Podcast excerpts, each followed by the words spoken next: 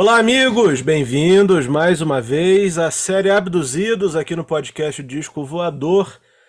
Hoje a gente começa a dar a, a, as, as, nossas, as nossas despedidas, né? dar os nossos adeus para 2023, porque a gente inicia aqui uma pequena série de três episódios uh, retrospectivos, né? olhando para o que passou no ano de 2023 olhando para as polêmicas, olhando para as melhores coisas que aconteceram e uma retrospectivazinha de ah, situações mais gerais, assim, claro, ligadas à música, mas a gente vai fazer essa, essa retrospectiva em três partes, né? A primeira parte começa hoje, dia 11 de dezembro, né, segunda-feira, como sempre falando sobre as polêmicas, né? Esse assunto que a gente gosta tanto, essa coisa que a gente gosta tanto de falar, das polêmicas.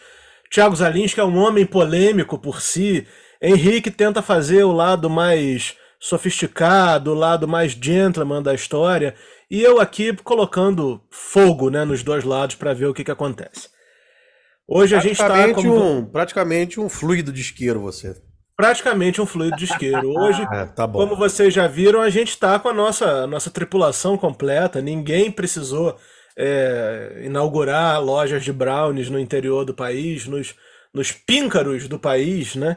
Então eu espero que a gente consiga levar essa tripulação completa nos três episódios retrospectivos que faremos, como eu disse, a partir de hoje. É, se não houverem excessos, excessos de, de de consumo de, de insumos natalinos, acho que vai dar tudo certo. Eu, eu não prometo não, é, nada pra ninguém. É, é bom a gente também deixar claro que no próximo dia 20, né? Uh, se alguém quiser encontrar com a gente, basta ver uma, uma ambulância passando ali pela Barra da Tijuca. Exato. É, e assim, depois das 22 horas, qualquer ambulância, qualquer ambulância com gente tomando glicose ou tomando é, Eparema, Epocler, é isso, tá, gente? Nada mais do que isso. É. É, pode, pode ter um de nós três dentro, né?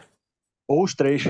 Exatamente. Os três, é. é. você tá sendo otimista pra caramba, né? Pode ser que. Não, a glicose, a glicose certamente não vai ser eu, mas. Não, o Eparema, o Epocler, né? O, o, o, como é o nome daquele? Lufital. Tudo pode ser eu também. A Troveran, né? Tomou pra sua. Mas, ó, em, em, nossa defesa, defesa minha e do Henrique, a gente tá bem mais comedido, tá? Você fica falando aí de. Fica parecendo que nós somos um, um casal de alcoólatras, né?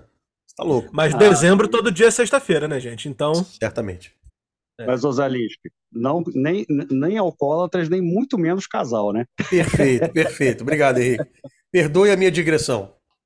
Casal de amigos, gente. Aqui nós somos Isso. um trisal de amigos, pronto. Perfeito. Não, perfeito. Tudo, tudo muito moderno.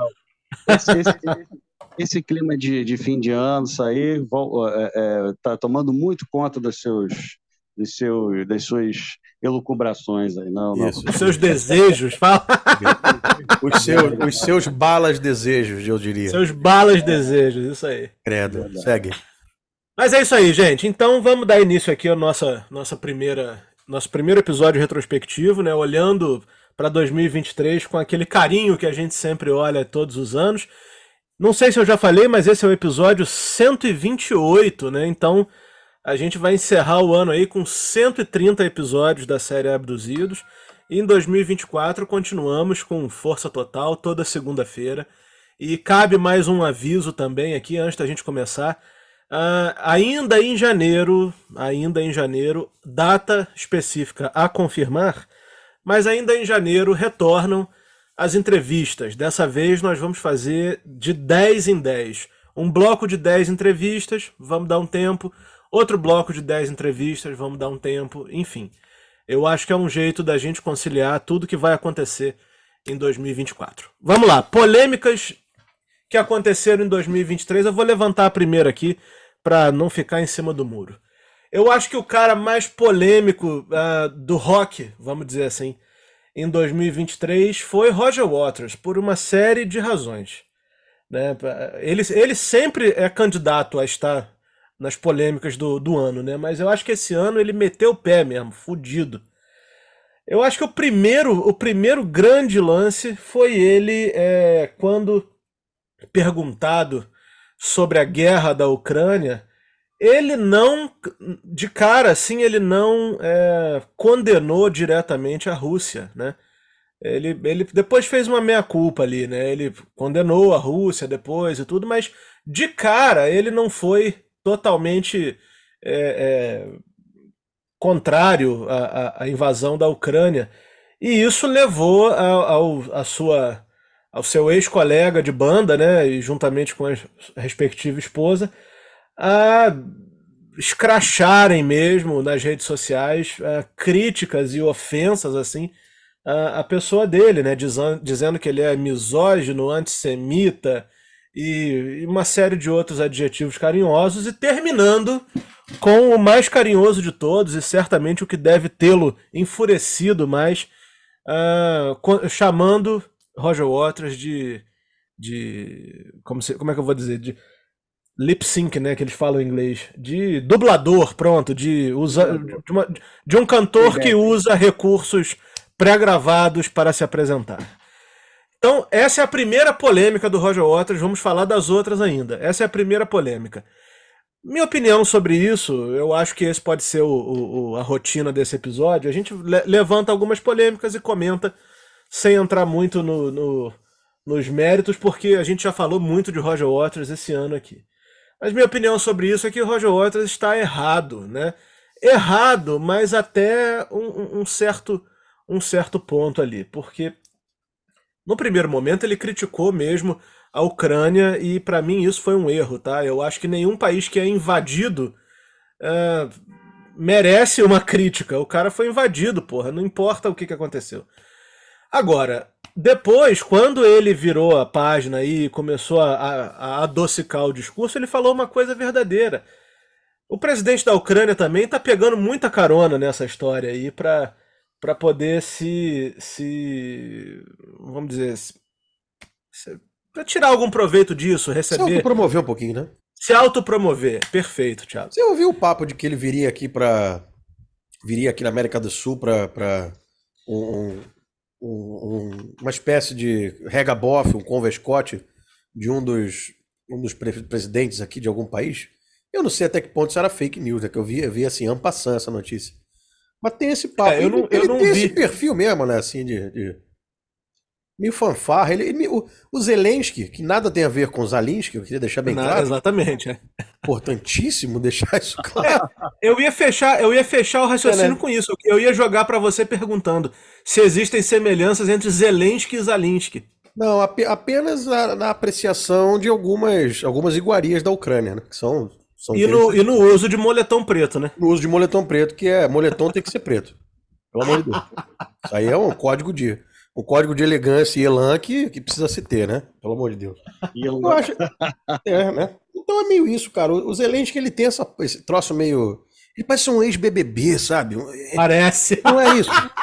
Ele é um ex-BBB, ex-fazenda o couro comendo no, no, tudo quanto é lugar, e não é porque não sei o quê, pipipi, popopó.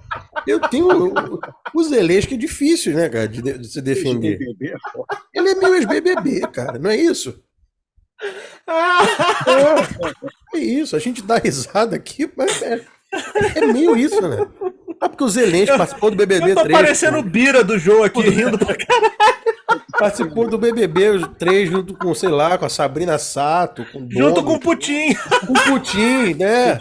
É outro também. É outro também. A gente tá. Gente for começar a falar de governante que parece ex-BBB aqui, fudeu, né? A gente vai passar o programa inteiro falando disso. É, tem um aí que já não é mais governante que parece ex a Fazenda, né? Mas parece ex a... Exatamente. Esse aí, esse aí parece ex uma série de coisas. Ex-inteligente, ex-estúpido, enfim. Mas é meio isso, né? Eu, assim, só para é. fechar aqui ó, essa, essa patuscada que a gente botou no ar aqui, eu acho que o, o, essa briga do, do. E aí, eu vou, eu vou também, essa briga do Roger Waters com, com o Gilmore tá a briga do BBB também já há alguns anos, né?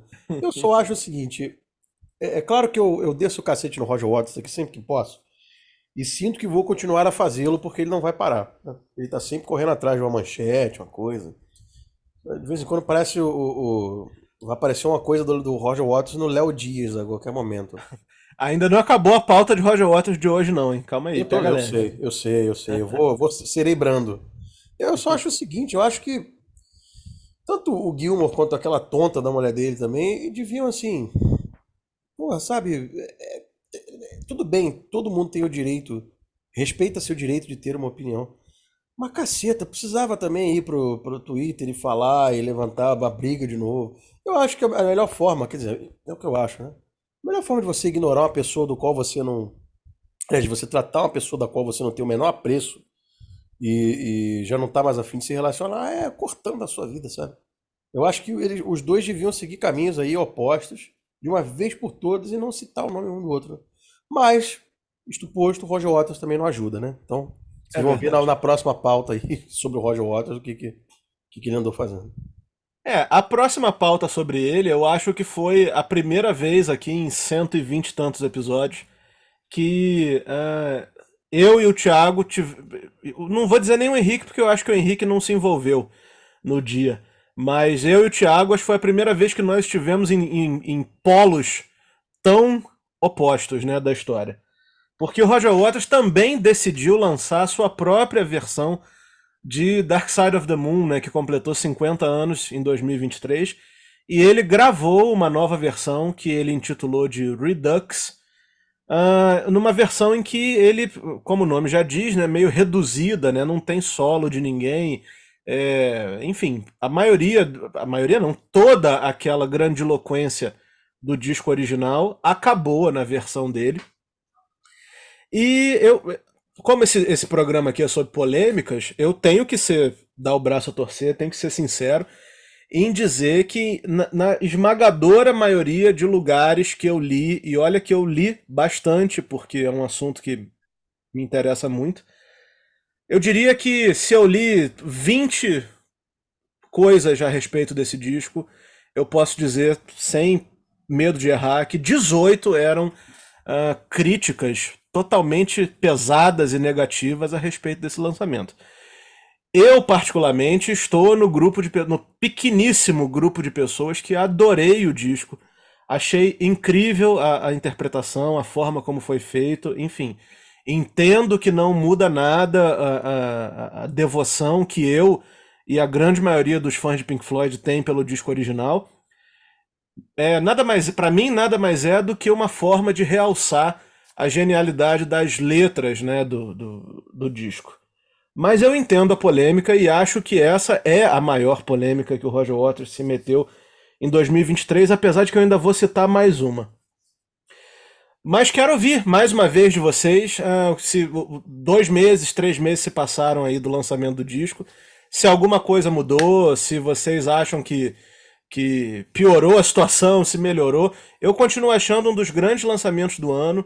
Uh, já adianto que na semana que vem vamos fazer um Melhores do Ano e eu vou votar nesse disco porque acho que, que é muito interessante, mas eu entendo perfeitamente a postura da maioria das pessoas, Thiago Zalinski entre elas, detonando o disco. Olha, eu ainda não ouvi esse disco. Falei que eu vi, mas acabei não ouvindo ainda.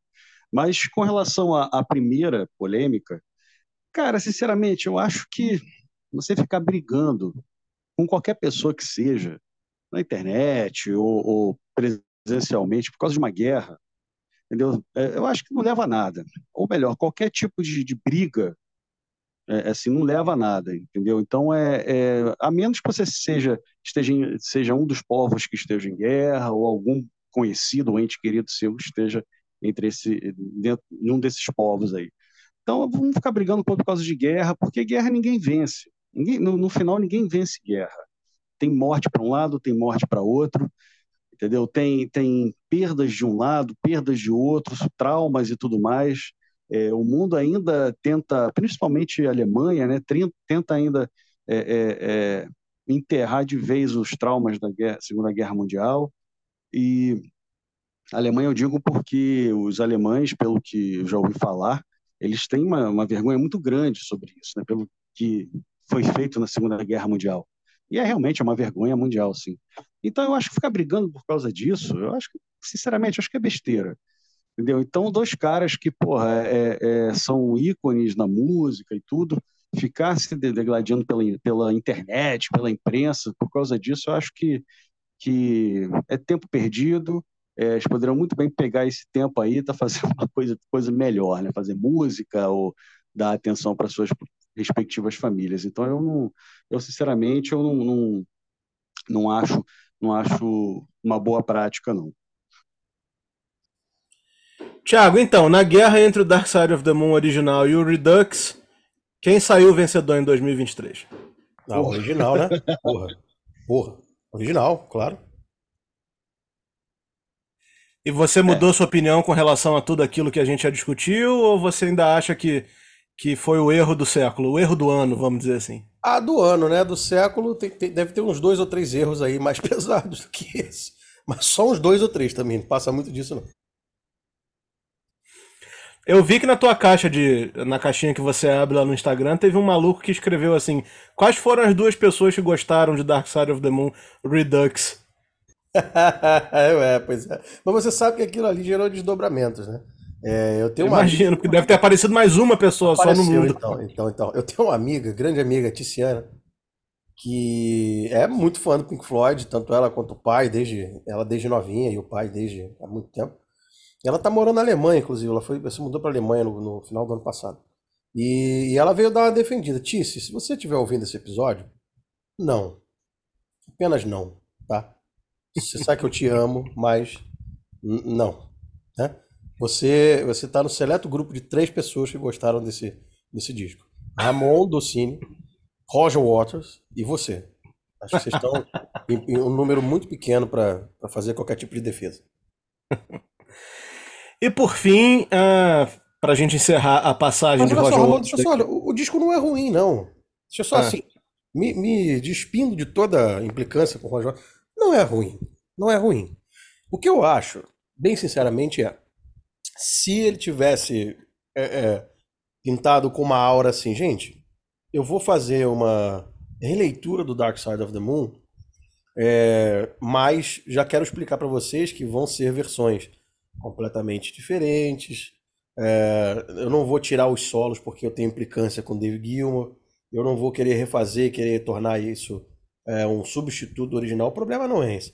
O problema é que ele veio com uma energia de eu vou regravar isso aí para provar que eu sou foda e não preciso dos outros. Olha, calma, né, Roger? Você realmente é foda, um gênio, é, uma das canetas mais brilhantes da história do rock, se não a mais. Agora, devagar com andor que o santa de barro, como diria, como diriam os antigos, né? Então eu acho que foi meio isso. Se ele viesse numa energia um pouco diferente, a gente talvez é, é, assentasse um pouco uh, as indignações e ouviria o disco com outros com outros ouvidos, né? Mas é, Roger Waters, né? Ele precisa sempre querer provar alguma coisa para alguém, como se ele precisasse provar alguma coisa para alguém. Esse talvez seja o ponto. Eu fico pensando, Thiago, você imagina ali, 1975, por aí, em pleno Abbey Road, todo mundo gravando no auge dos seus poderes. Roger Waters chega com uma ideia, aí o David Gilmour vira para ele e fala assim: Roger, devagar com andor que o santo é de barro. Brilhante, né? Porra. Brilhante, né? É um diálogo que pode ter acontecido, né? Slow down with the walk. é, com, com, com o British. Slow down with the walk. Because the saint. Uh... É, enfim, que besteira. Because the saint is made of mud. Made of mud. Mud. né? clay, clay. Clay, clay. Uh... Clay. The saint is made of clay. Perfeito, perfeito. Enfim, e pra gente encerrar a passagem de Roger Waters aqui nesse programa, uh, eu tenho que citar também a turnê que ele ainda está fazendo. Isso é muito importante Uh, a gente grava o nosso tá episódio. Rolando, tá rolando, hoje é o último dia. A gente, é bom falar pro pessoal que a gente grava o nosso episódio aqui com uma certa antecedência. Então, hoje, no dia da gravação desse episódio, é o último show da turnê em Quito. É um, um lugar pouco explorado pelos, pelas turnês internacionais e eu acho isso uma coisa muito interessante. Mas enfim, essa turnê passou ainda em outubro. Nós estamos em 11 de dezembro, né, o dia que esse episódio está indo ao ar uh, e gravando no dia 9. Mas ainda em outubro, essa turnê passou pelo Brasil e trouxe algumas polêmicas, né? Seja polêmicas do palco para dentro como do palco para fora, né? Do palco para dentro, eu, claro, tem que citar o fato de que, porra, todas as projeções no show uh, que aparecem os, os ex-membros do Pink Floyd, em nenhuma delas aparece o David Gilmour, né? Uh, na música Comfortable Numb, cujo principal atrativo da música é o solo antológico do David Gilmour, nesse show a música não tem solo. Enfim, e dos palcos para fora, a gente tem que lembrar também que aconteceu uh, o fato de que Roger Waters foi meio que banido de alguns hotéis de Montevidéu e, e Buenos Aires por conta de denúncias uh, de, de antissemitismo, né? É aquilo que o Thiago falou, né? Uh, a gente vai falar de Roger Waters, é muito complicado, porque o cara é um dos maiores gênios da história do rock, né? Acho, acho que uh, em matéria de compositores, na minha opinião, acima dele só Paul McCartney e John Lennon. É, para mim também. Mas uh, a gente também tem que colocar os dois lados da história, né? Porque assim, é foda ele também tirar os solos e as imagens que remetam ao David Gilmour dos shows, mas os shows são um sucesso mesmo sem citações ao David Gilmour. E por outro lado, quando vem essas críticas de antissemitismo baseados em, em opiniões assim totalmente eh, de gente que não entende nada, de gente burra falando assim, só falando assim, a gente tem que lembrar que tudo isso começou com o uso da roupa do uniforme militar usado desde a turnê do The Wall em 1980, desde a turnê do The Wall ou seja, 43 anos ele usando o mesmíssimo uniforme em cada show, e só agora que resolveram uh, impedir os shows, né? A prefeitura de Frankfurt uh, quis impedir o show porque ele estava usando uh, roupas que aludiam ao, ao, ao nazismo, coisa que ele faz há 43 anos. Então, assim, enquanto a gente tem uma polêmica é, infundada, a gente tem outras polêmicas que ele mesmo cria. Né? É exatamente o que o Thiago Zalinski falou. Então, encerrando a passagem do Roger Waters aí, a gente tem esse essas questões aí. Alguém quer comentar alguma coisa ou já tudo já foi dito? Eu acho que uma pesquisa, né, para muita gente que, que, que critica Roger Waters por causa de roupa, por causa de uma outra coisa que aparece no show e tudo, eu acho que uma pesquisa um pouco mais aprofundada e tudo, ou uma conversa com quem conhece mais a banda e a carreira dele, acho que isso é necessário, né? Porque essa questão de estar tá com uma roupa nazista, né, supostamente nazista, vamos botar entre várias aspas aí, é justamente uma crítica ao nazismo. O pai dele foi morto na guerra, na Segunda Guerra Mundial. Então, é, é somente uma pesquisa só pesquisar, saber que o, o pai do cara foi morto na, na, Segunda Guerra Mundial, o cara vive com esse fantasma aí, não sei se ele já exorcizou esse fantasma, já, mas viveu com esse fantasma na cabeça dele por muitos anos. Né? Então, é, é, só pensar nisso, você já, só em saber disso, você já sabe que isso é uma crítica. A guerra, uma crítica àquele sistema político horroroso, né, que todos nós sabemos. Então, é, é e saber que é, a, a, posição do, do Roger Waters é contra qualquer sistema totalitário, não importa de que lado político seja. Pelo menos, a meu ver, é isso. Então, é, é tudo bem, eu acho que quem, quem se sente, é, como é que eu vou dizer, é, é, ofendido por aquelas roupas e tudo, eu acho que tem até uma, uma cer um certo, certo motivo para se sentir ofendido, mas tem que saber por que, que ele está usando aquela roupa entendeu? Então tem que, tem que conhecer um pouquinho a, a, a história dele, a história do, do posicionamento da, nas músicas, na turnê, todos os signos e símbolos que ele coloca no, nos vídeos das turnês e tudo, para poder entender, interpretar aquela roupa que ele está usando, né? É verdade. Bom, então viramos a página Roger Waters aqui desse, desse episódio. Mas vou entrar em outra página aqui que aí eu quero saber de vocês o que, que vocês têm achado. Uh, no último dia 28 de novembro, né, ou seja, praticamente 12, 13 dias atrás, A Paul McCartney fez a primeira apresentação, no caso, uma apresentação até surpresa, num pequeno clube, uh, Clube do Choro, né, lá em Brasília. Essa, essa, esse show não estava marcado, foi anunciado na, no dia do show, né, no dia do, do evento, e contou apenas com 300 pessoas entre, entre a, a, os, os, convidados. Né? Mas a polêmica que eu quero lançar aqui é a seguinte. É, eu já assisti, Henrique também já assistiu um show do Paul McCartney nessa turnê. Assistimos na semana passada em Belo Horizonte. E ficou assim uma coisa muito. um clima meio agridoce, pelo menos na minha opinião. Uh, se por um lado o show é incrível, incrível, incrível, nós estamos ali diante do maior nome da música pop de todos os tempos. Por outro lado, fica a impressão de que uh, a velhice chegou para o Paul McCartney. A voz do Paul McCartney não está, não é mais a mesma, né? Pelo menos a julgar pela última vez que eu vi, em 2019, né? Pouco antes da pandemia, na última turnê que ele fez no Brasil. Uh, a voz dele piorou bastante, assim, sabe? Se deteriorou, se deteriorou muito. Ainda que uh, você perceba uma certa, uma certa melhora no decorrer do show. Parece que a voz vai esquentando. Mas cabe aqui a pergunta, cabe aqui a reflexão. Eu não sei nem se isso é exatamente uma polêmica, mas eu acho que fica a reflexão. Se justamente o nosso super-herói, o maior super-herói de todos, se chegou a hora dele de parar, né? Se passou da hora dele de parar, porque músicas que aparentemente eram muito fáceis de cantar para ele, né? Que eu digo como uh, Yesterday, The Long and Winding Road, todas essas músicas, entre outros super mega clássicos dos Beatles, saíram do setlist, sabe? E assim, não é nenhuma questão de rodízio de música, porque já há muito tempo que ele não tem cantado. Desde que ele voltou da pandemia, ele não tem cantado essas músicas. E músicas como Maybe I'm Amazed, por exemplo, que é uma música muito alta, né? E ele já não dá conta de cantar. Você vê que tá sofrido ali, sofrido. Então quero lançar essa, essa, essa bola aí para vocês. O que, que vocês acham?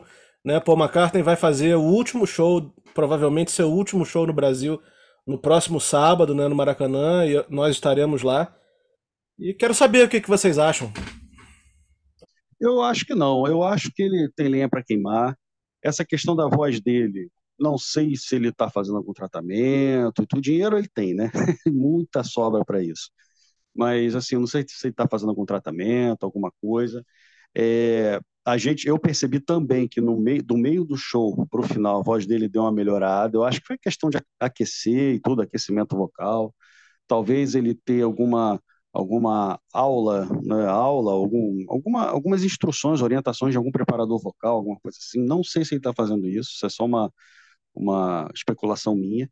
Mas eu acho que tudo bem, Maybe I'm Amazed, de uma música alta, assim, notas bem altas e tudo. Claro que, que é uma presença muito, é uma ausência muito sentida caso ele tire. Né? Senti muito a ausência de The Long and Winding Road, que é uma das minhas músicas preferidas do, dos Beatles e da vida toda. Mas eu acho que ele tem repertório de sobra também para colocar músicas mais calmas. Né? No, mesmo que naquela, naquela situação de alongar nota, ele, eu acho que dá para fazer alguma coisa ali. Não sei, eu não sou cantor, eu só estou imaginando que pode dar para fazer alguma coisa e colocar uma ou outra música né, mais alta, assim, espalhado pelo set list para não, não, não, gastar tudo. Né? Você vê que no show, Helter Skelter, lá no, no Bish, ele, ele não cantou mal, cara, ele cantou bem. Né? Ele teve culhão suficiente para colocar uma música com notas altíssimas no final do show.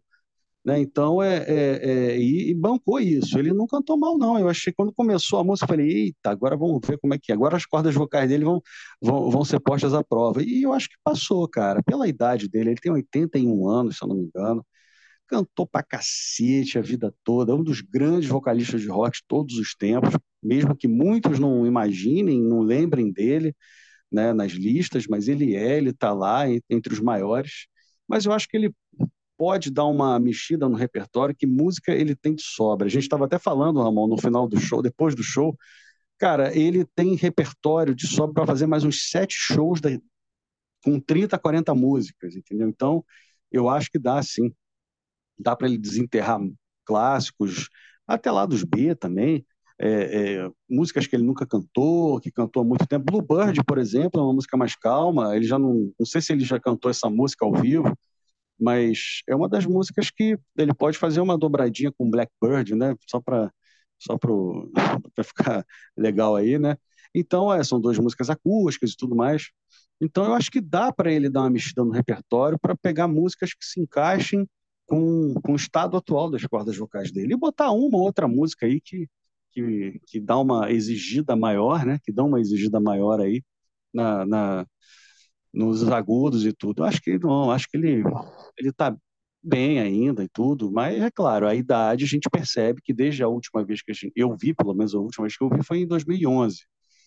Foi aquela turnê que passou por São Paulo. São Paulo foi em 2010, passou pelo Rio em 2011. Realmente, a diferença está grande. Tivemos uma pandemia aí também. Então, tudo isso conta, né? Mas mesmo com, com todas esse, todo esse tempo que passou, mesmo com toda a pandemia que a gente viveu aí, eu acho que ele ainda está. O cara está fazendo três horas de show aí no gogó, sem playback, sem vozes adicionais e, e, e bases e tudo. O cara, é, o cara é old school mesmo, entendeu? Então eu acho que ainda tem alguma, alguns anos aí pela frente aí de, de bons shows. É, eu tô com o Henrique, assino embaixo. É, só que eu tenho a acrescentar é que assim, importante lembrar que, tecnicamente falando, cantar Paul McCartney é uma missão complicada até para o Paul McCartney. Né? Sim. Ele é um cara de, de, de performances muito muito extremas assim para a saúde vocal. É, maybe, maybe I'm Amazed mesmo. É uma música difícil. Old Darling. É, Darling, nem Old se Darling. fala. Você pode Old ver que é todos esses, esses reality shows aí de, de, de, voice, esse tipo de coisa, sempre tem alguém cantando Old Darling, dá, dá algum tipo de chabu, porque é difícil de cantar. A performance vocal do Paul McCartney é muito extrema. Agora, para um cara de 81 anos, que é um pedaço da história do, do da música é, pop é, moderna, e ainda tá dando show, tocando baixo, tocando guitarra, cantando, tocando piano e agitando a galera, eu acho que para o que, pro que tá rolando tá bom pra caramba. Eu, particularmente, acho Aí é um achismo assim, no mil. Que esse show do Maracanã é o último show at all, assim, de turnê. Eu acho que não vai ter mais turnê. Não é possível. Eu acho que vai rolar uma descansada, ele vai fazer uns shows sazonais, assim.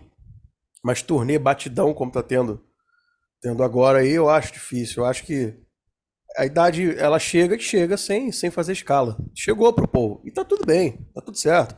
E, inclusive, o negócio do repertório, daria para ele fazer um repertório com músicas mais mais amenas para a performance vocal dele. Mas até as mais amenas também não são músicas simples de, de, de se executar, não. Você pega aí o My Brave Face, é, Junior's Farm. Ótimo. Você tá fazendo Junior's Farm na turnê, tava fazendo pelo menos, não sei se. É, enfim. Tá. São canções que, que poderia fazer e, e, são deixadas um pouco de lado, enfim. Eu tô com o Henrique, eu assino embaixo. Eu acho que ele tem lenha para queimar, mas ao mesmo tempo também acho que ele vai, vai dar uma, uma reduzida boa agora nessa batida. Uma outra polêmica que aí a gente pode começar a acelerar um pouco para a gente falar mais, até para o episódio não ficar sobre duas pessoas só, ou três. Mas uma outra polêmica que pintou agora nos últimos dias foi o último show do Kiss, né? Eu não vou entrar no mérito de, de se esse é ou não é o último show do Kiss. Né? O Kiss já fez turnê de despedida e voltou.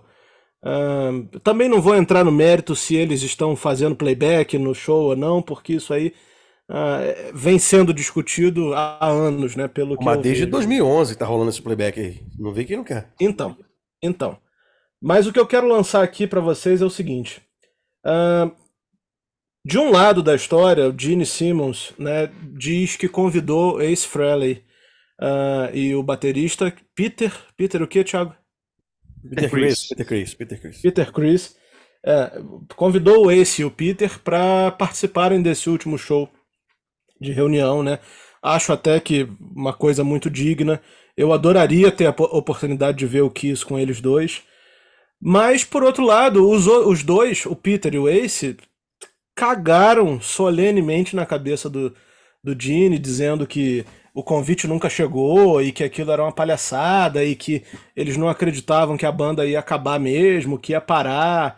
Enfim, é, vou lançar aqui para vocês o seguinte: esses caras estão no mesmo grupo aí do, do Pink Floyd, no mesmo grupo aí da briga David Gilmour e Roger Waters, ou o buraco aí é mais embaixo, ou, ah, ou são mais, mais fanfarrões, embaixo. qual é o lance aí para vocês? Muito mais embaixo, sabe por quê? É... Existe uma grande batalha dentro do Kiss pelos famosos direitos, né? Porque afinal de contas, é... o Kiss há muitos anos é formado pelo Paul Stanley, pelo Gene, por um palhaço vestido de Ace Frehley e um outro palhaço vestido de Peter Chris. Estou falando aqui na posição de fã. Na, no, no, mundo de negociata todo aí, o Gene, há muitos e muitos anos, ele, ele, ele tem posturas dúbias. Ele tem aquela postura tipo assim: vou te ajudar com uma mão, mas com a outra mão eu vou te apunhalar.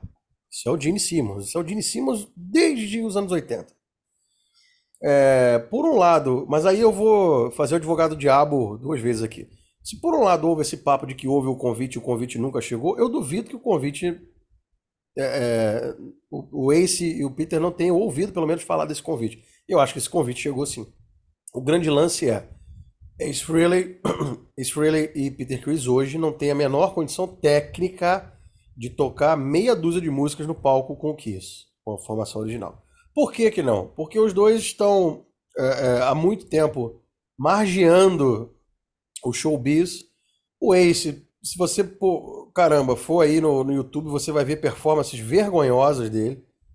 É, o Peter também nem se fala. Os dois saíram do Kiss basicamente por conta dos mesmos problemas. É, problema com álcool, problema com performance muito ruim, problema, enfim, problemas. Então, assim, é um curtiço que é um buraco muito mais embaixo do que Roger Waters e, e Dave Gilmour. Porque não são dois caras assim é, antagônicos. É um carnaval fora de época, essa situação do Kiss. Há muitos anos. Há muitos anos. Errado tá o Gene em manter o Kiss com um, dois caras é, fantasiados de Ace e Peter. Pra mim tinha que ter feito igual fez quando foi o Vin Vincent. Bota um personagem novo ali. É, e na verdade, durante... é, pois é. O Eric Carr foi um personagem novo. Uh, Fox. É.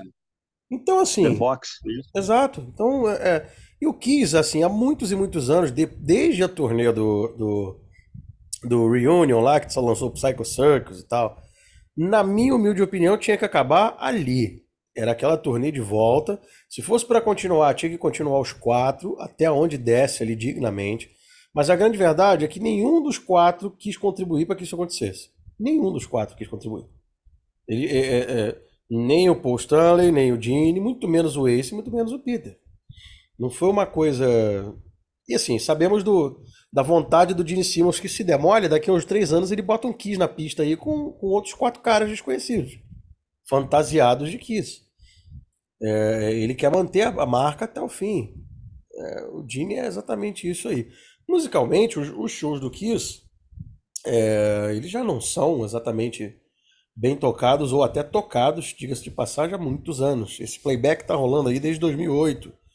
2008, até entre 2008 e 2011 rolaram as turnês aí, já tava esse papo de, pô, mas tá, essa voz aí tá gravada, essa guitarra tá não sei o quê. O que, não, sinceramente, eu acho uma grande bobagem. Porque o Tommy Tyler, que é o cara que tá lá, toca guitarra muito bem. O Paul Stanley é um puta de um guitarrista. Pouco se fala sobre isso. Um dos maiores cantores que o rock and roll já viu. É claro que a idade pesa.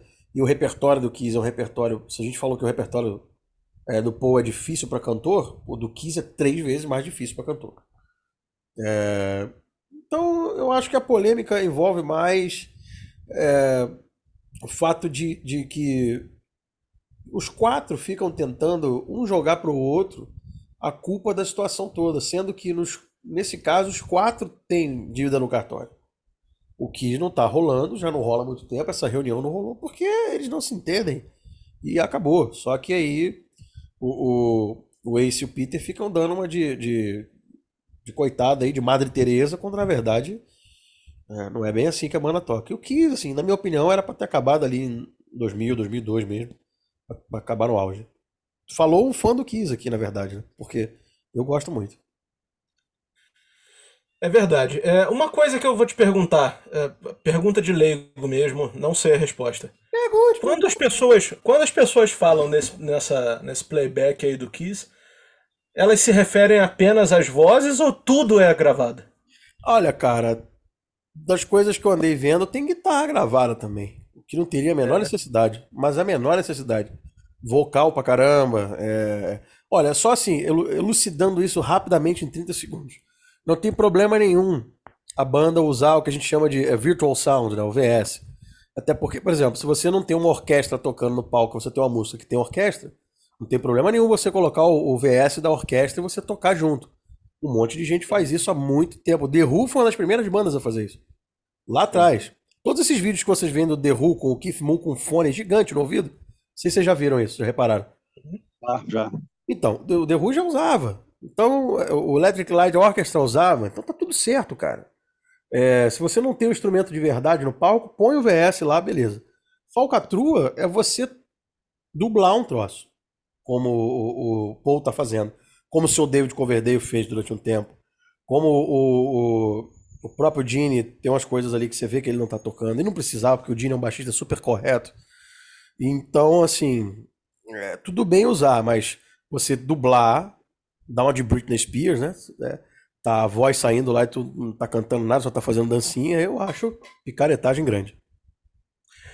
E falando em Britney Spears, falando em diva pop. Nossa, a gente só a gente saltou não... de Pink Floyd. O que, que aconteceu com esse programa? falando em diva pop, a gente não pode deixar de falar. Eu acho que foi a maior polêmica, pelo menos das que aconteceram no Brasil, a maior polêmica de todas, que foram os catastróficos shows da Taylor Swift no Rio de Janeiro, né? Foram três shows, uh, os três shows debaixo do, de um calor apocalíptico, né? Muito anunciado, previamente anunciado com muita antecedência uh, pelo jornal e tudo, mas que ainda assim, uh, infelizmente, fez uma vítima, uma, uma menina morreu, né? Uma fã morreu. E outros tantos tiveram diversos tipos de problemas, seja em decorrência do calor, ou em decorrência da lotação, ou em decorrência de, de várias coisas que a gente sabe que poderiam ter sido evitadas, né? Uh, eu, eu sempre fico pensando, eu acho que eu não tenho filhos, mas se eu tiver, e eu espero que os meus tenham muita. Uh, tenham a mesma paixão pela música que eu tenho, eu fico me perguntando se um dia eu permitirei que eles amanheçam ou pernoitem uh, na porta de um estádio para ver seus ídolos de perto. Né? Eu tenho muitos ídolos e já fiz coisas muito muito, como é que eu vou dizer, muito doidas pelos meus ídolos, né, de viajar pra caralho para vê-los e, enfim, de tentar uh, chegar perto. Já consegui chegar de muitos e consegui assistir muitos, mas nunca, nunca amanheci num estádio ou numa casa de show ou dormi no, na porta do, do estádio da casa de show. E eu acho que não existe, acho não, tenho certeza que não existe ninguém, nenhum dos meus ídolos me faria fazer isso. Então temos essa, essa, essa questão aí, né, de, do motivo de ficar esse tempo todo esperando, né, ainda mais quando o calor uh, vinha sendo anunciado como um calor histórico, né, em muitos anos não, não, não fez tanto calor como fez aquele dia. Mas também tem a questão das, da organização que não permitia levar água, que não tinha muito fácil acesso à água para essas pessoas que dormiram no estádio e, portanto, ficaram na grade. Enfim, eu acho que é uma série de fatores, mas que, como a gente está é, debruçado aqui nas polêmicas do ano, a gente não pode deixar de comentar, ainda que a Taylor Swift não seja uma personagem muito muito falada aqui nesse programa, né? Eu respeito muito, é, eu acho que eu comentei até isso com o Thiago no, no na, na, época. Se eu tivesse ganhado, eu não compraria, mas se eu tivesse ganhado o ingresso, eu iria assistir o show com a maior boa vontade do mundo porque provavelmente é o, o maior show uh, desse ano, né? O maior que eu digo em termos de produção. Eu não posso nem falar das músicas porque eu conheço três ou quatro. Mas em termos de produção, em termos de, de turnê mesmo, certamente é o show do ano. Uh, assim, no mundo, né? Não, pro meu gosto, não é porque eu não fui, mas é, acho que para o mundo certamente é o show do ano. E é uma pena que tenha acontecido isso tudo no Rio, né? Que já é tão sacaneado do ponto de vista cultural. É uma pena, porque a gente fica pensando se realmente as fãs e os fãs da Taylor Swift terão a oportunidade de assisti-la novamente aqui no Rio, né? É, nesse ponto aí, tem dois lados, né? Que você falou. Tem o lado do adolescente, que, movido pelos hormônios, pela, pela empolgação e principalmente pela falta de experiência com excesso de confiança, acaba assumindo certas posições, assim, dizer irresponsáveis ou inconsequentes, de passarem dias em frente a, a, aos portões para esperar o portão abrir, para pegar o primeiro lugar lá na, na grade, né, estando, estando à mercê de assaltantes e todo, e todo tipo de perigo né, que ronda uma situação como essa. É, e também, claro, a organização do show. Né? Você, cara, você não, não, não liberar água. A água é um bem essencial. Não, é, não estamos falando de refrigerante, não estamos falando de suco, de cerveja, não estamos falando de pizza. Não, é água. A água é bem essencial entendeu? Não precisa é, é, segurar refrigerante, não precisa segurar nada, é, é, não, quer dizer, não precisa ter que liberar refrigerante nem nada, é só água. Principalmente no calor saariano que a gente estava, a gente enfrentou naquele sábado, naquela sexta-feira, assim, um, um, uma temperatura horrorosa, muito ruim mesmo.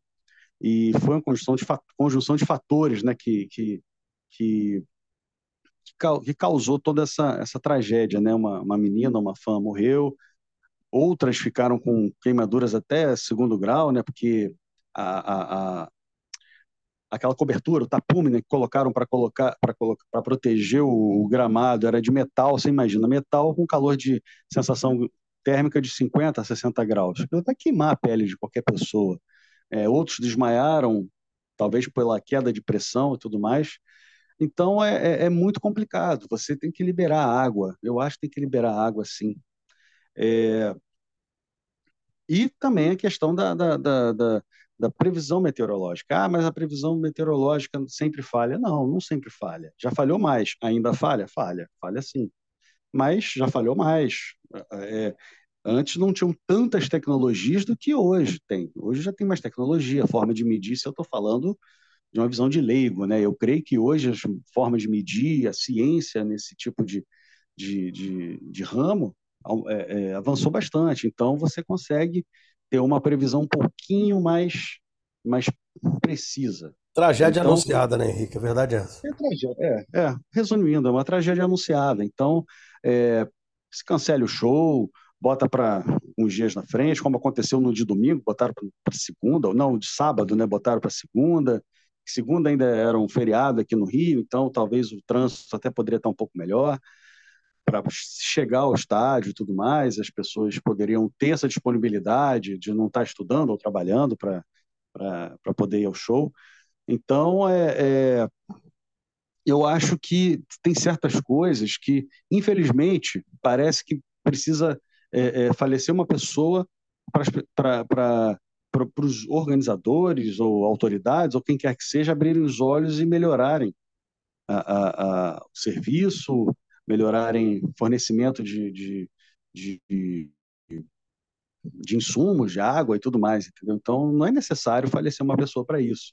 Infeliz, infelizmente, muito infelizmente aconteceu, né? Não precisava, essa menina não precisava ter, ter falecido, mas é, é, que sirva de lição para empresas e, e, e, quem quer que organize e, ou, ou permita a organização. Né? Então, eu acho que tudo isso tem que ser levado em conta para se melhorar o serviço. E a segurança né, dos fãs, porque os fãs estão lá para ver o, o, seu ídolo, quem quer que seja, entendeu? Qual, qualquer tipo de música que seja, os fãs estão lá para ver o ídolo, pagaram para ver o ídolo. Então, eu acho que esse, esses fãs precisam de segurança, precisam de, de atendimento médico, caso passem mal ou o que for, e precisam também de, de água, principalmente água. Bom, é isso aí. Tem uma, uma outra polêmica aqui que eu acho que é uma polêmica, assim, é, que a gente ainda vai discutir muito sobre isso no decorrer de 2024 e 25 e sei lá até quando, que é a inteligência artificial, né? O uso da inteligência artificial na música, né? Independente do para que uso for, mas dentro da música. Isso ficou muito em voga, né? Porque uh, os Beatles lançaram o que seria o seu último single que teve o uso da inteligência artificial numa situação muito específica. A gente já falou sobre isso aqui, mas um, em rapidíssimas palavras para quem por acaso não ouviu, o John Lennon deixou uma fita com três músicas, com quatro músicas inéditas, e duas delas foram usadas na série Anthology em 1995. A terceira foi usada num, num, num disco do Ringo e a quarta ficou inédita porque não tinha tecnologia na época para limpar o som da, da fita, né? Separar o piano que o John Lennon estava tocando, separar da voz dele, que é o que, o que a, se, presumivelmente seria usado nessa, nessa, nessa nova gravação. Em 1995, 96, 94 não tinha essa tecnologia, mas em 2022, com o advento da inteligência artificial, conseguiu-se separar a voz do John Lennon de forma que o, o, o, Paul McCartney e o Ringo pudessem gravar novas, novas bases, né? seja guitarra, bateria e baixo, e usar uma guitarra também previamente gravada pelo George Harrison para lançar Now and Then, a última faixa dos Beatles. A polêmica está no fato de que até que ponto isso é artificial demais até que ponto isso, isso vai ser. É, isso cada vez mais vai afastar a arte né, do, do, do resultado final de uma música e deixá-la totalmente à mercê da tecnologia. Ou se ou não, ou se isso é normal, ou se tudo isso é aceitável em prol de uma de uma da, da dádiva de ter uma nova música dos Beatles, né, de uma nova ou várias novas que possam vir a ser feitas com o uso dessa tecnologia. Como o Henrique respondeu a última, Thiago, manda essa aí. O que, que você acha disso tudo? Olha, eu acho que no fim das contas a inteligência artificial, é, o chat GPT, tudo isso que está pintando aí, no fundo eles não, não vieram, é igual a história do CD e do vinil, né? Eu acho que a inteligência artificial e o chat vieram para ajudar em algumas situações. É claro que senso criativo é, e exatidão em algumas situações, desculpa, mas a inteligência artificial não vai ter. E, e, não vai ter e acabou. Tanto que um dia desses aí pintou uma música feita totalmente com inteligência artificial. O cara só pegou umas informações que ele queria, colocou lá e a máquina gerou a música. É, é um troço terrível. Desafinado, sem expressão. Então, nas artes da inteligência artificial, desculpa, mas não vai conseguir. É, é, vai conseguir chegar nem perto do que é o original. Então, é, é, saber utilizar a tecnologia. A tecnologia vem para ajudar a gente sempre. A tecnologia não vem para causar dissolução nas coisas. Agora, não é, não é ser idiota a ponto de achar que a tecnologia e a inteligência artificial vão substituir o que, o que a mente humana consegue fazer. Porque quem acha isso, de fato, não entendeu nada. É, quando é, a gente falou sobre com... isso, quando a gente falou sobre isso, o Henrique estava, aliás, o Thiago estava inaugurando a, a rede de Brownie dele em El Bank da Câmara, ali pertinho da fronteira com o, o de Minas Gerais com o Rio. Sim. 80 quilômetros depois da fronteira. Isso, isso, isso. É. Pega de segunda direita no final do, da, da rodovia. Isso aí, exatamente. Uh, e aí o Henrique falou muito sobre isso, eu me lembro que a gente falou, mas é, é, o Thiago falou uma coisa aí que é verdade. É, com relação às artes, né? É, é, é muito fácil a gente medir é, o, que, que, o que, que é feito com o computador e o que, que não é. Até agora, né? Até agora. A gente não sabe o que, que vai acontecer nos próximos anos. Certamente será cada vez mais difícil a gente separar o que, que é o que. Mas com relação aos Beatles, Thiago, você não comentou sobre isso. Você ouviu a música? O que, que você achou da música? Você não... Ah, eu, eu adorei a música. Eu adorei a música, porque. Assim, Se, se, eu fosse querer ser muito chato, eu ia dizer que é uma música comum, que não tem nada de, de excepcional, se tratando de Beatles. Mas eu, eu tentei é, me teletransportar, ou então me transladar, melhor assim dizendo, pro contexto, né? Se você abraça mais o contexto, você gosta mais da música. Então eu, eu de fato gostei bastante. É uma música claramente dos Beatles. Você vê que tem o DNA da coisa ali e, e eu gostei. Eu gostei bastante sim. É claro que assim, sendo bem, né? O chato agora não entraria em nenhum disco dos Beatles e, e, e passaria seria um, um, hit, um clássico. Desculpa, não, não seria. Mas é, é uma música que ia compor bem ali o, o Rubber Soul, por exemplo. Acho que funcionaria muito bom ali, muito bem ali. Né? Mas é boa, música boa, não tem o que dizer. Ela ficaria bem no B. No Lady B, verdade, verdade, verdade, melhor ainda. Isso. É. Eu, acho, eu achei que ficou bem, bem interessante a música. Nesse ponto, Ramon, você estava perguntando sobre a, sobre a música dos Beatles, eu acho que a inteligência artificial, a gente até já conversou sobre em um outro episódio. Eu acho que a inteligência artificial foi primordial, sim, justamente para extrair a voz do John, tudo, tudo aquilo que a gente já falou aqui. Eu acho que na música, ou melhor, nas artes em geral, eu acho que a inteligência, a inteligência artificial vai ser útil para esse tipo de coisa. Recuperar algo que não, não se consegue, não se conseguia até então por outras tecnologias, talvez melhorar uma coisa ou outra, assim, não mudando o conceito artístico, a técnica artista, artística do próprio artista. Ou seja, eu acho que nas artes a inteligência artificial ela tem que ser usada para ajudar o, o, o, numa recuperação ou, ou, ou para poder manter alguma coisa. Né, ou, ou, até fazer um, um, como é que eu vou dizer, para não ser usada na, na criatividade. A criatividade é humana, não é tecnológica, não é nada. A criatividade, criatividade é humana, ela tem que sair da, da mente humana, como o, o, Zalinsky falou.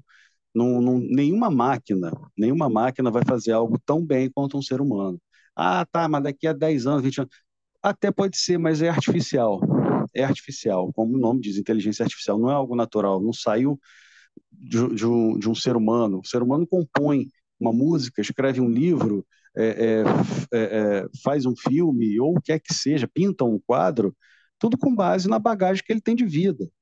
Então, se, se uma McCartney, por exemplo, faz uma música, uma balada para Linda, né, My Love, ou qualquer que seja, porque ele tem uma mulher que inspirou essa música. Então, é a bagagem que ele tem de vida. Estou dando um exemplo assim bem bem superficial, mas é isso. Então, nenhuma máquina, você pode alimentar essa máquina com todas essas coisas, todos esses dados, mas não, não vai ser tão genuíno, ou melhor, não, ou melhor, não vai ser genuíno como uma pessoa que passou por tudo isso que ela passou, depurou, processou as suas emoções e tudo mais e colocou depois de um tempo, no, seja num papel, seja num disco, na tela do cinema, num quadro, onde quer que seja. Eu acho que a inteligência artificial ela é bem-vinda, sim, para esse tipo de coisa. Para recuperar, por exemplo, vai recuperar um filme, um show, uma pintura, quem, o que quer que seja, recuperar não, e não criar.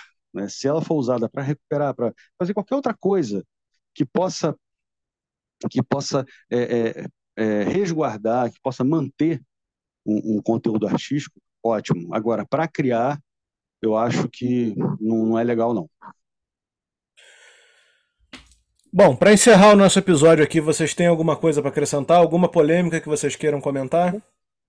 Eu tenho. É uma polêmica feliz, eu acho. Eu acho. Porque eu, é, algumas semanas a gente ouviu, você até me mandou isso, né, irmão? A gente ouviu aí que Paul McCartney, ainda falando sobre ele, né?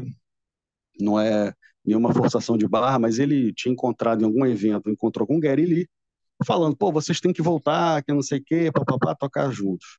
E tá rolando essa conversa. Ele com Alex Lifeson tentando, é, conversando para tocar juntos, ver um baterista e tudo mais. Beleza, eu acho. Se, se, isso vai acontecer ou não, eu não sei. Eu acho que 2024 vai mostrar, ou 25, não sei. Eu acho que eles voltando a tocar juntos, eu acho ótimo, acho muito bom passaram por um trauma muito grande, que é perder o Neil Peart, uma figura extremamente importante para o Rush, todos eles são, na verdade, né? O Rush, sem qualquer um deles, não é Rush. Já estou até adiantando o que eu, que eu ia falar. Mas perder um, um, cara assim. Eles já tocavam antes do New Beat. Os caras são amigos de colégio, então eu acho que tocarem juntos, voltarem a tocar juntos, se vão fazer turnês, vão fazer shows, isso aí é outra história. Mas voltarem a tocar juntos, acho que isso é muito bom para eles, né, emocionalmente falando, e para a gente também saber que os caras estão juntos lá fazendo música ou tocando as músicas antigas, o que for. A polêmica é, digamos que eles voltem, né? Ah, não, nós vamos voltar a tocar juntos, estão procurando um batera. Eu acho que tava, chegaram a conversar sobre isso pelo que eu li por aí, né? muito por alto, estão procurando um batera e tudo mais. A polêmica é, volta como Rush ou volta como outro, outra banda? Um outro nome. A minha, a já vou dando a minha opinião. Eu acho que botar como Rush, eu acho, é, é, não vou dizer um erro, é um erro, mas eu acho que não é legal. Porque Rush, isso aí é uma coisa muito mais simbólica e psicológica do que qualquer outra coisa. Né? Porque vai, vão ser eles dois com outro cara, beleza, vão continuar fazendo música, caso seja isso, né? não estou dizendo que vai ser isso.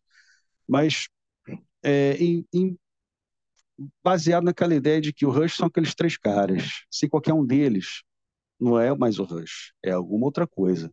Então eu acho, torço para que voltem a tocar juntos, torço, torço para que arrumem um baterista ou algum ou mais algum outro membro para fazer uma banda, torço para que eles façam música nova, caso seja, se for esse o caso, mas se eu tivesse que escolher, decidir lá, falar, ó, que seja outro nome, nome de outro, um outro nome, qualquer outro nome, mas Rush é algo que tem que ser eles três, apesar de não ter começado com eles três, mas que terminou com eles três. O que vocês acham? Fala aí, Zalinski, vou ficar por último. Olha, eu, eu, eu vou ser bem breve sobre esse assunto aí. Eu acho que vai voltar sim. E eu acho que vai voltar com o nome de Rush, porque, é, mercadologicamente falando, um projeto hoje com o Geddy Lee e o Alex Lifeson com outro nome, tendo os caras passado anos e anos levando o nome do Rush por aí, eu acho que, que, que é, não, não teria muito peso. A grande verdade é essa. Eu acho que se fosse para voltar, eu, eu, concordo plenamente que o Rush são os três, mas mercadologicamente falando, vai, eu, eu, tenho certeza que vai voltar. Vai ter um batera lá, que provavelmente vai ser o Mike Portnoy, que é o cara que seria capaz de tocar perfeitamente essas linhas aí. E vai voltar com o nome de Rush. Eu, eu, eu cravaria isso aí para o ano que vem. É, o único problema, o único problema, tudo bem, acho que é tudo bem, você trouxe uma questão interessante, mercadologicamente falando, realmente é mais interessante. Agora, o único problema, o problema maior não é arrumar um batera, né? Que, porque tem muito cara bom que pode tocar. O problema é arrumar um letrista. Isso é que eu Não, mas então eu não acho que eles vão voltar e gravar discos, sabe? Eu acho que vai voltar e vai ter, vai ter turnê, vai ter Celebrating Newport, Newport, Newport, é, cacete. Isso, é mais... isso aí vai rolar. É, isso vai rolar com certeza. É. Bom, eu tô com o Thiago. Eu acho que vai rolar também. Acho um erro grotesco chamar de Rush. Uh, acho bizarro, bizarro. É a mesma coisa que alguém virasse pro Paul McCartney e falasse: olha, junta você e o Ringo, bota mais dois caras aí, vamos fazer uma turnê como Beatles. Acho bizarro, bizarro, bizarro. Igual é colocar. Enfim, valeria para qualquer banda. para qualquer banda. Mas eu concordo com o Thiago. Eu acho que vai acontecer. Não me surpreenderia se fosse o, o Mike Portnoy. E acho que não vai ter disco, porra nenhuma. Ninguém mais quer saber de disco de Nesta, de ninguém, sabe? Isso aí é uma outra polêmica. A gente pode fazer um episódio sobre isso, mas ninguém quer saber de disco de Nesta. Já, ah, vamos fazer um disco. Porra sabe, não, não, não faz parte. Ainda mais dessas bandas assim que vão voltar com outro integrante. Porra, vamos lá, cara. Qual seria a relevância de um disco de estúdio do Rush sem o Neil Peart fazendo letra? Não é nenhuma, zero. Não precisa. Então, assim, vai voltar. Infelizmente, eu acho que o Thiago tem razão. Vai voltar como Rush, apesar de eu achar um erro. Deve voltar como Rush com uma pessoa qualquer lá tocando bateria e eles rodando o mundo com aquele repertório. Fim de papo. Eu vou assistir, você vai assistir, o Henrique vai assistir, tá tudo bem. Mas que. Não, é, eu... Se anunciar agora, eu compro ingresso agora. Então é, então é isso. Voltando, então... voltando como Rush, voltando como qualquer outra coisa, com, com Mike Portman, com outro batera, vindo ao Brasil, eu tô lá vendo. não importa, não importa. É, só, é, por isso que eu falei, é uma questão muito mais simbólica do que qualquer outra coisa. Né? Então, adoraria que fizessem mais músicas. Adoraria, sério mesmo, gostaria mesmo. Gostaria, claro, mas você falou uma coisa certa, né? Hoje em dia, lançar música nova, tem banda que já não tá mais muito afim, porque realmente, vamos tocar uma música nova, tá no show, vamos tocar uma música nova. A galera vai pro banheiro, vai comprar cerveja. Né? Infelizmente, é isso, né? O pessoal só quer ouvir os clássicos. Mas tem bandas que a gente sempre gostaria de ter um pouquinho mais de, de novidade, né? Rush, pelo menos para mim, é uma delas. Mas tudo bem, voltando, cara, já tem um legado aí, já tem 20 discos aí pra gente ouvir, tem um legado do cacete. E voltando com mais um, um batera bom aí, tá melhor do que qualquer outra coisa. Quer acrescentar mais alguma coisa, mais alguma polêmica, Thiago? Não, não. Apesar de eu ter a pecha de polêmico, para sua, pra seu desgosto, eu não quero acrescentar polêmica nenhuma. então tá bom. Então eu acho que a gente encerra o nosso episódio aqui, nosso primeiro episódio retrospectivo, uh, ah, para encerrar 2023 com chave de ouro. E semana que vem a gente volta com os melhores do ano. Uma votação de gala. Eu sei que vocês gostam desse tipo de, de evento. Mas vou encerrar com o pedido de sempre. Se inscrevam aqui nesse canal se estiverem ouvindo pelo YouTube. Sigam a gente aqui se estiverem ouvindo pelo Spotify. Vamos ver se a gente consegue terminar o ano com os mil inscritos aí, esse número mágico que a gente está perseguindo já há algum tempo, está muito perto mas ainda conto com a ajuda de vocês mais um pouquinho. Uh, sigam a gente no Instagram também, arroba Disco Voador Oficial, no YouTube, Disco Voador Podcast. Enfim, é isso. Agradeço aí a vocês e até semana que vem. Valeu!